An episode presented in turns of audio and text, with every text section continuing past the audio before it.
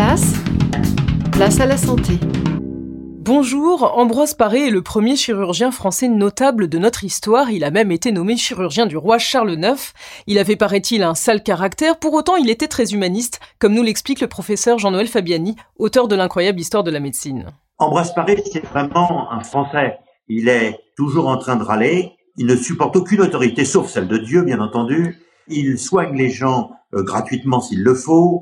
Il a des avis absolument péremptoires sur tout. Il est vraiment français. Mais quand son roi lui dit, Ambroise, tu vas m'opérer, tu vas m'opérer mieux que tous les gueux que t'opères tous les jours. Ambroise lui répond, Sire, c'est impossible. Tu comment ça, c'est impossible Je suis ton roi, Ambroise.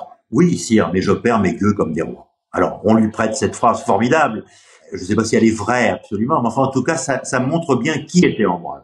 L'incroyable histoire de la médecine est parue aux éditions Les Arènes BD. À bientôt.